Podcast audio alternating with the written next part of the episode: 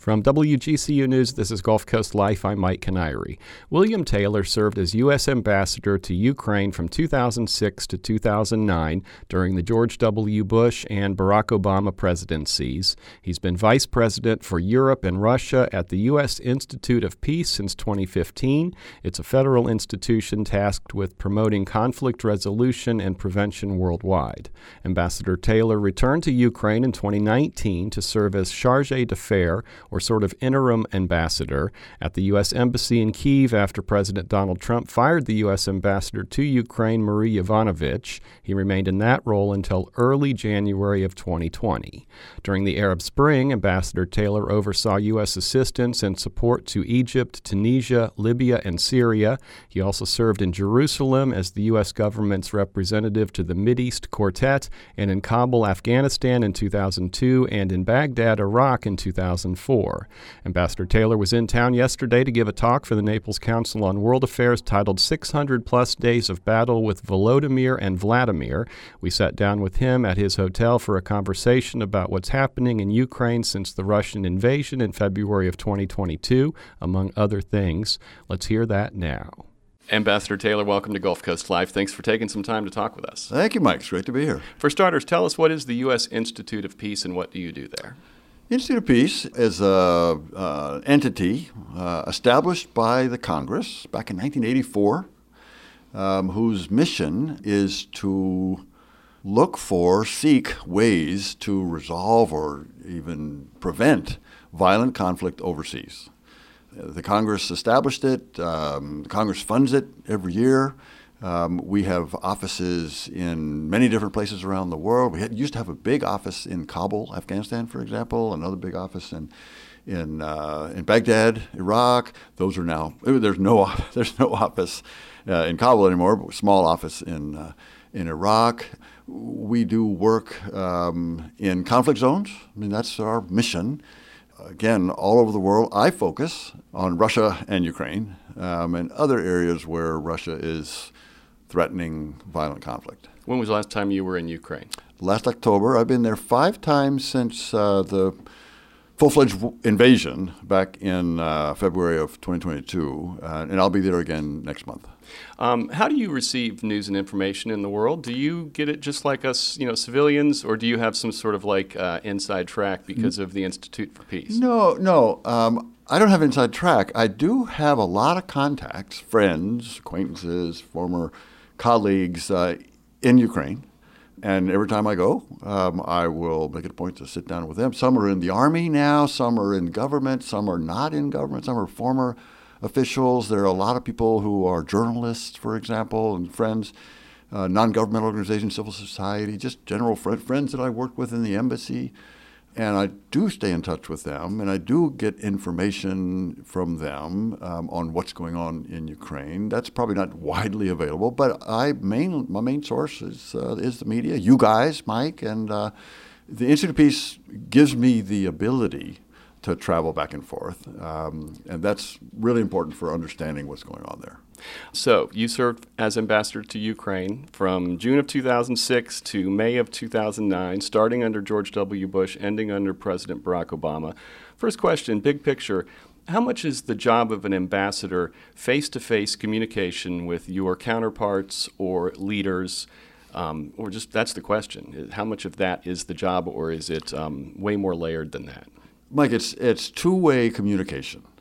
It's the job of the ambassador to represent the United States in, in this case, Ukraine, and have conversations with uh, Ukrainians of all sizes, shapes, you know, uh, official capacities, unofficial capacities.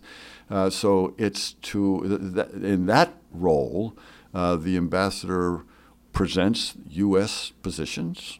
Um, U.S. policy uh, describes U.S. security interests, U.S. political interests, U.S. economic interests, we do the other way as well. That is, we listen um, to Ukrainians, all the ones that I just mentioned, um, official, unofficial, uh, and we report those positions, those opinions, those actions uh, back to Washington and make recommendations to our bosses uh, in Washington on what the policy toward, in this case, Ukraine should be, what the U.S. policy on Ukraine should be. So it's two ways. It's both to represent the United States to Ukrainians and to listen to Ukrainians and report that back to Washington with recommendations. I don't know if this is a fair question, but during the time you spent in Ukraine, could you have imagined a future 15 years down the road where there would be a full scale war happening in Ukraine between Russia and Ukraine? No. Perfectly fair question. No. Um, so I was there twice. I was there 2006, 2009, as you just described, and I went back um, as kind of acting ambassador. So we'll get to that. You're going to get to that. Yes, okay. Yes. I went back in 2019. Uh, but it, in the first time that we're talking about now, no. Um, Ukraine then, like now, was a real democracy, raucous, uh, serious debates, uh, disagreements among Ukrainians, um, strong disagreements about, uh, among Ukrainians. At that time, this is kind of hard to remember, but at that time, a good portion of Ukrainians thought that the best direction for Ukraine was toward Russia. The second largest political party um, in Ukraine, when I was there the first time, was unabashedly pro Russian. You know, there are a lot of Ukrainians you know, solid Ukrainians, let's be clear, uh, no matter what language they speak, they're Ukrainians. Some speak Russian, some speak Ukrainian, most speak Ukrainian.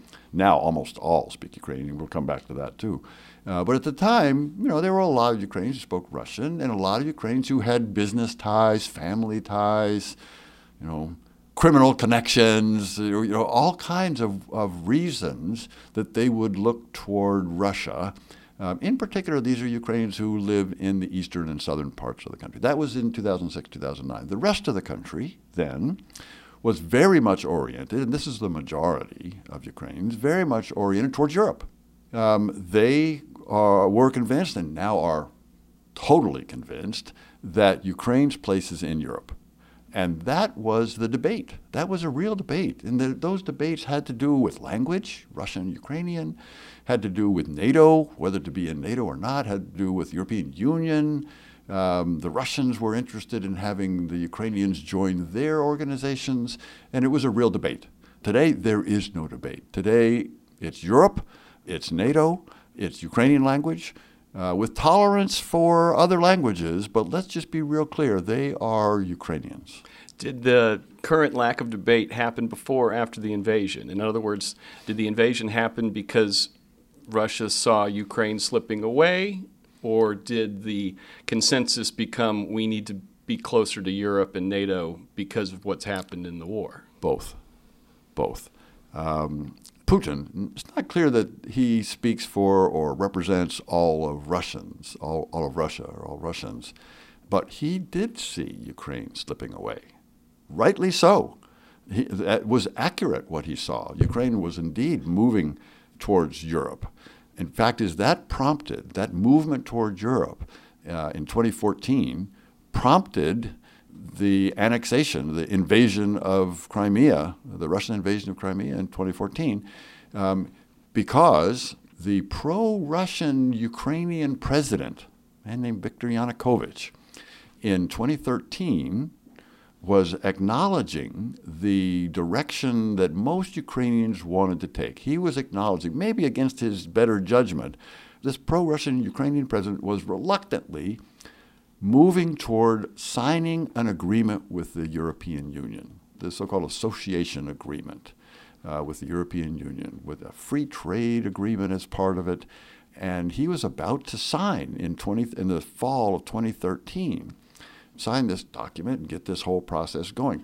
President Putin noticed at that time, a little late, that Ukraine was about to take a big step toward Europe, and he, Putin, was about to lose any opportunity to try to grab Ukraine back into the Soviet, Russian, Tsarist empire. And so he acted. So he acted. Putin acted, and, and by acting, exactly the second part of your question, he consolidated the view in Ukraine that Europe was the destination. He consolidated the view that Russia was the enemy. So Ukrainians, as I say, in 2006, 2009, dealt with Russians as cousins or you know family members or business partners. In 2014, Putin invades their country, kills Ukrainians, And Ukrainians react in horror. Um, and they say, wait, this man's killing us. Mm. Um, and that began this real consolidation, this crystallization of the, of the determination of the Ukrainians uh, to go towards Europe, to leave Russia. And that, of course, was totally consolidated um, on February 24th, 2022. Uh, you mentioned you were back in Ukraine in 2019. You were there as uh, chargé d'affaires. Am I saying it right? You're saying exactly not, right. It's not a word I don't get to say. No, very no, often. no. This is what the French um, say. You were um, you were brought in by Secretary of State Mike Pompeo, as I understand it. Correct. Um, was that a surprise to you? It was a surprise. It was a total surprise because the reason that Secretary Pompeo asked me to go back out was that his boss, President Trump, had fired the ambassador to Ukraine, his ambassador to Ukraine, Masha Yovanovitch, Ambassador Yovanovitch, with no explanation. So it was, yes, a big surprise um, when they fired her. And then we're looking around for someone else to go back out and be the acting ambassador out there. The reason they wanted to send somebody else out at that time, uh, having pulled the ambassador home, was because President Zelensky had just been elected um, and he was about to be inaugurated. Uh, he was about to, to form his new government. And the United States, like all nations, but the United States wanted to be sure that there was an American voice, um, again, doing the things that we talked about earlier, Mike, both listening to Ukrainians, but also telling Ukrainians kind of our views about um, what we think um, their best direction would be. And they wanted an American voice out there, and having pulled that ambassador out, they needed someone else to go. Number one. Number two, and this gets to your question about surprise, um, the embassy was surprised. We were all surprised. No one could tell the people working at the U.S. Embassy in Kiev why their ambassador had been suddenly pulled out, called home, called back to Washington. And so they were unsettled, uh, confused, uh, somewhat demoralized. And they wanted another reason they wanted me to go back out. They wanted someone to go out there who had been there before. You were a known quantity. I was a known quantity in both places, in both in Washington and in Kiev, um, mm-hmm. and so I, I could do some of that function. Did you have any uh, understanding or knowledge of uh, President Zelensky from his life in TV and comedy because you spent time in Ukraine, or when he became president, was that when the first time you Googled him? Well, so I presume you Googled him. probably so. I'm sure I did. This is what we do. Um, but no, I had uh, met him very briefly during his presidential campaign. Okay. I had been again before being asked to go back out as kind of the acting ambassador that spring, uh, late spring in the early spring when they, there, was, there were elections there. I mean, there were two rounds of the presidential elections, the way the Ukrainians do it. If no one wins the, uh, outright the first round, they have a second round. So I was there as an international observer, election observer, and with some indication of, uh, of where Vladimir Zelensky would vote. I was present at uh, one of the polling places, and it turns out that he came right on by, and so we had a uh, brief encounter there. So, so that was the first time. But then, no, really, and uh, uh, to sit down with him and have conversations uh, happened when I arrived as the acting ambassador. What were your first impressions of him in that role? Charming. Uh, Mike, I don't know if you or many of your listeners um, have had the opportunity to watch a TV series, a Ukrainian TV series. I haven't. I'm familiar with it in principle. It is brilliant. Uh, it tells the story of a, of a Ukrainian high school teacher in contemporary Ukraine uh, who is outraged by what he sees in the government, in the Ukrainian government, the oligarchs and the corruption. And he is so angry um, that one of his rants is caught on video by one of his students. And in the show now, in the TV uh-huh. Uh, this modest uh, high school teacher um, has his, his rant against the government, against corruption, go viral, as they say, and he's elected president in this show. Wow. So here's Vladimir, and of course, Vladimir Zelensky plays the high school teacher, having become the uh, president. And in the TV series, then, he takes on corruption and takes on the oligarchs and, uh, and cleans up. He has challenges. But it is, it's, it's amusing because he is a comedian. Mm-hmm. I mean, he runs, he owns, he he is the he was the CEO of this entertainment company, but he's also the lead actor, and he did a brilliant job. So the Ukrainians knew him, and I could see that when I first met him as well. I mean, he's you know, uh, comedians we we know some, you know, uh, Jon Stewart kind of. A, he's got to be smart to do this kind of thing. So was, that was clear, but he was also just charming and. I will also say when I first met him, he was brand new on the job, never had had a government job before. Hadn't been in the army, hadn't been in the government, um, had been only in the private sector, done very well, reasonably well. He was not he was, he's not an oligarch. I mean, he's not you know very wealthy, but he was a, he was comfortable. Um, but uh, without that government experience and knowing what needed to be done, so he came in in 2019. The Russians had invaded. We remember in 2014. Uh, they will again invade in, invade in 2022. But that, so he was elected in the middle there, while there was this low-level war going on in the east, and he came in. And this is answer to your question: Was he kind of like a bit naively, but clearly with the motivation to do two things? One was stop the war, end the war on Ukrainian terms. And he thought, again, maybe a little naively, but certainly genuinely thought, that if he could sit down with President Putin, that they could work it out, that he could work something out, and that he would be able to get the Russians out of the country and they would work it out. Again, the right instinct, but naive. Um, uh, the second thing he wanted to do, equally right instinct, equally different, was to eliminate corruption. It was not coincidence. Uh, it was not without reason. He was playing the role. He playing he played the role. The, he played the role. Uh, yeah. Because he read the country. He knew what the country wanted. The country does want to get rid of corruption. That, that show was resonating because people wanted that. Exactly. I am convinced that uh, that helped him win. He won 73% in a free and fair Again, I was an election observer, and I saw the election. It was free and fair, and he won 73 over the sitting president. He ran against and defeated 73 by 73 against Petro Poroshenko, the sitting president. Were you actually listening to the call between him and President Trump that caused the stir that it wound up causing? I know you were somehow privy to what it contained, I, from what I understand. I was not privy to what it contained until until the news broke. The news broke. Okay. Uh, until uh, really until President Trump released the transcript. Understood. So, so, okay. so I was the ambassador out there, right? I was on the ground. Uh, it was certainly no, I didn't listen. I was not in on that phone call. I knew it was being set up. I knew it was happening, uh, but I was actually, as I recall, I was out on the line of contact. I was out on the front line um, visiting the troops in the uh, in the far east of, of the country when that happened. Hmm. Did the disarray that came from that and the impeachment inquiry that came after that and just the domestic turmoil that has sort of been going on ever since, and it was preceding it too, I think is fair to say. Did that in any way lead to what wound up being the invasion of Ukraine? Was the perception that we were in disarray a factor in invading Ukraine? I imagine, I don't know what was in President Putin's head when he decided to invade Ukraine. A lot of people who, who have studied him more closely than I have tried to figure out what was going on in his head when he made that decision. And they tell me, and it sounds right to me, that his focus on getting back Ukraine, I mean, he thought Ukraine was just really part of Russia. He thinks um, that Ukraine is just part of it. He thinks that there's no such thing as Ukraine, that there are no Ukrainians. They're just little Russians that are down there.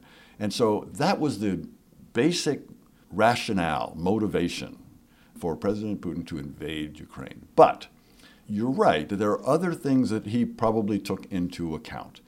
Some of it may have been his uh, Putin's question as to whether or not the Americans would support Ukraine if he Putin invaded. You remember also that in August of 2021, so the invasion was in February of 2022. In August, the previous August, um, the United States pulled out of Afghanistan in kind of a chaotic manner and Putin undoubtedly noticed. Other people noticed as well. President Xi, for example, probably noticed. And President Putin may well have concluded from that episode, maybe others as well, including maybe this phone call, including the other turmoil that was going. So Putin may have concluded, well, you know, the Americans don't have the stomach, they don't have the will, they don't have the determination to support their allies that uh, that they have said they would. And so that could have contributed. But I think the main, again, Mike, the main reason, the the the focus of President Putin was to dominate Ukraine. Does whether or not Ukraine winds up in NATO is that part of his calculus as well? I talked to a, a professor at a university here in Florida, and he studies Ukraine, and he said, you know, having Ukraine become a NATO country is something that Putin will not take.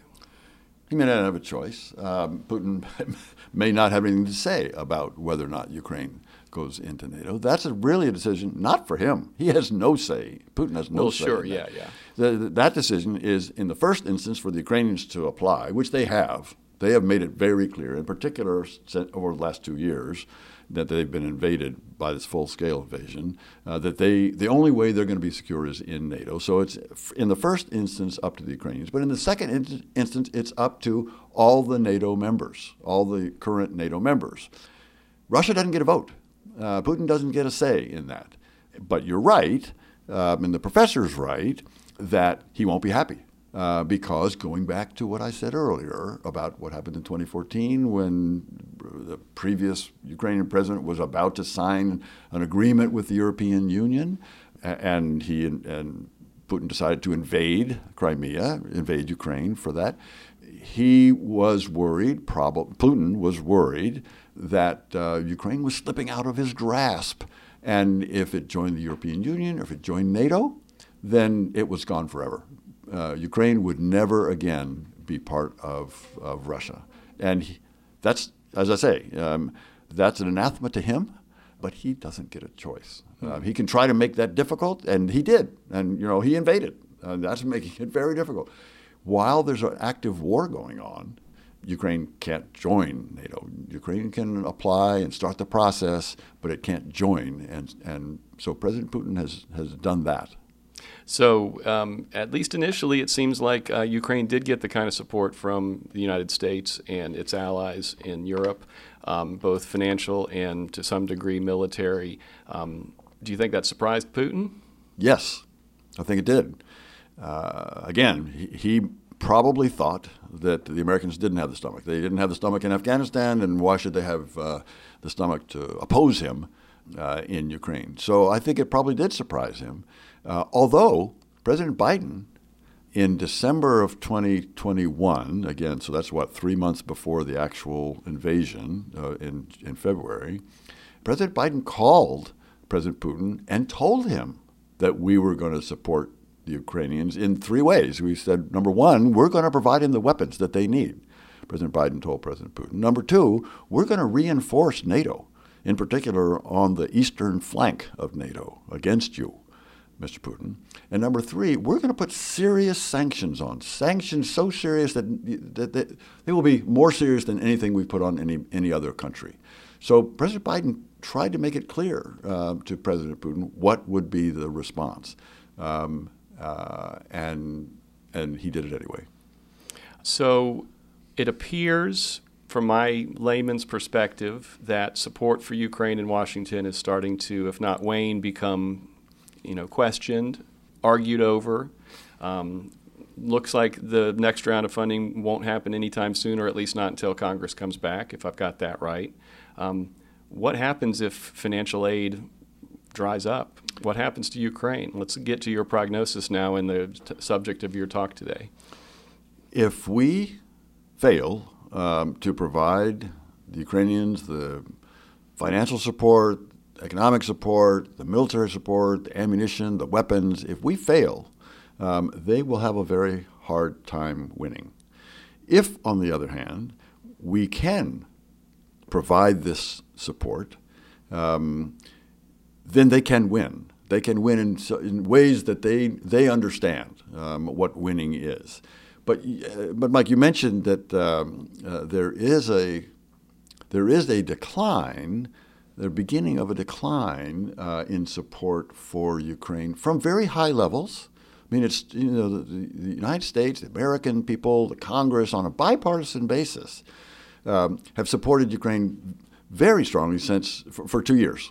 Um, we remember when President Zelensky first visited, he, he received a hero's welcome uh, not long after the invasion. And he spoke to a joint uh, session of Congress and uh, uh standing ovations and that kind of, and the support, the military support that, uh, that came from, from those visits and from, from that time was very strong. It was very strong. We've provided a lot in terms of weapons, but also in terms of economic support. Um, and the American people totally supported that as well. Now, that high level support has started to come down, yes. However, we're still at, we're still, the, uh, the American people still support Ukraine like 65% in the latest poll that I saw this morning. 65% of Americans still support Ukraine. Um, and I am absolutely convinced um, that when the uh, assistance package which includes both economic and military support for Ukraine, when that gets to a vote, it will pass overwhelmingly in the Senate, no doubt. It will also pass in the House of Representatives um, on a bipartisan basis. That is, Republicans and Democrats will both vote for it, and it will pass in the House um, if it can get a vote. That's the trick. Um, um and the new speaker, who did meet with President Zelensky this last time, um, President Zelensky's now been here three times, a big um, the big first visit, and then two visits in the last two months um, to try to make the case, try to inf- reinforce the support um, for Ukraine in the American people and in the Congress and in the administration.